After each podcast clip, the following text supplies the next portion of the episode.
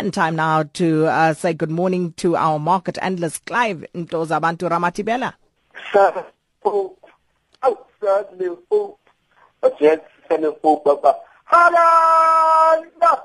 Someone over to you, Sakina, to the rest of the listeners as well. There's still hope, Sakina. The better speech is tomorrow. There's still hope. There's still hope. Clive, I'm going to ask you to just move around slightly. That signal not great at the moment. So just, just try and turn around, maybe stand on your head or something so that the signal improves. Much better. So there we are. That's much better. So emerging market stocks retreated from a six-week high, Clive. And if we look at uh, what's happening in China, the equities fell after the nation's central bank weakened the yuan, um, and crude oil also resumed its decline, amongst other things.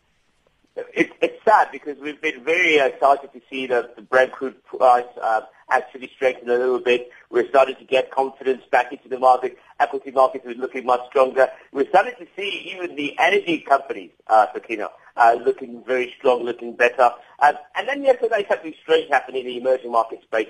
Firstly, we started to see the dollar weaken against major currencies. What that meant is that we have now a situation where the guys who are reporting their earnings, the guys who are taking profits, uh, started to take less than what they would normally have taken because obviously uh, most of those companies are, are, are, earning in dollars. So they started to feel a little bit of a pinch. And then, and then when that happened, we started hearing people talk about the Eurozone and the Brexit, uh, which is taking place at the moment. That left very uh, sour taste in people's mouths.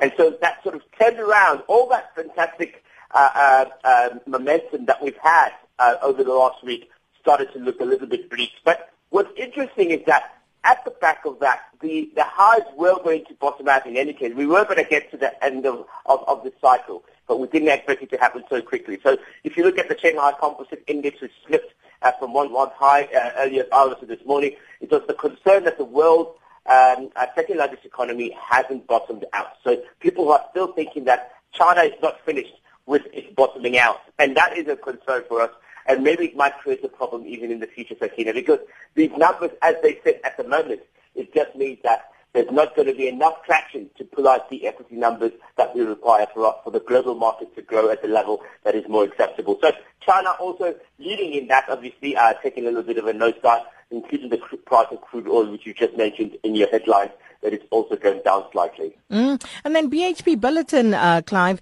uh, they made a larger than expected cut to their dividends, lowering the payout for the first time in 15 years.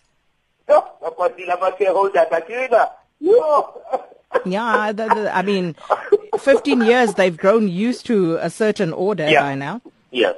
I, I suppose it is, I think for me, it is a highlight of how difficult the last two years in our financial markets have been. Um, and you know that, you know, that the tried, the tried, and that, that's that shift. Remember I said to you, when you have a Titanic and you try to curve and escape the iceberg, uh, there's always going to be risks. So uh, they have turned the corner. I think that there are a little bit of profits there, but there's a decline of $5 billion that they can't ignore. And the other thing that is quite interesting is what they've tried to do strategically within the company. For example, cutting down and shutting down on shops that they don't need. We know what they've done in Australia. We know what they did here in South Africa as well, um, giving the birth to what we call now South 32. So all those elements, all those uh, strategies to try and curb uh, the pricing into control and, and make obviously the shareholders happy have not uh, yielded any results yet, Sakina. Unfortunately, still BHP Billiton having to cut down on on dividends. But, but you know what, Sakina, on the positive side, at least they're cutting dividends.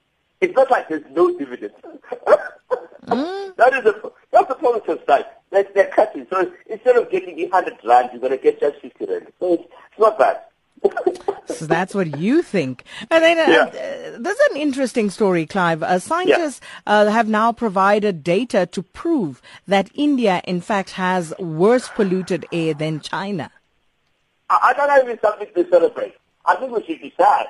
Uh, it gives it's a signal, Sakina, that uh, the, uh, the, the, the, the more industrial you become, the compromises you have to make in terms of environmental uh, wellness are, are there. And obviously China has been leading in terms of pollution and they've tried to curb uh, and cutting down on carbons and all that, carbon emission and all that. But what, what this means, you know, is that India is also now uh, pumping hard on industrialization. And so what that means is that they're, become, they're, they're, they're having more firms they're having more factories, and they're, they're manufacturing more, and so the air is just getting filthier and filthier and filthier. And that's why we need young lads, young scientists to come up with suggestions, ideas of how to maintain our, our environment, uh, environmentally friendly, but still industrial uh, uh, sector going. So it's a very tough one, Sakina. It's not good. I know uh, the Prime Minister, uh, Mr. Modi, uh, mentioned the fact that they're going to look into how they can curb this particular problem. At the moment, because of cheap labor, Sakina, it's difficult to curb that particular uh, uh, that that, uh, that particular risk. So it's going to be very difficult going forward. And you're starting to see other countries as well, such as uh, Japan also is also put in there. Uh, some of the Asian countries are also included in that as well. So as much as we are fighting for environmental cleanness, uh, I don't know what COP21 would say about this, but uh, there's a serious problem of the more industrialized we become, uh, the more uh, uh, pollution we, we, we, we, we, we, we create.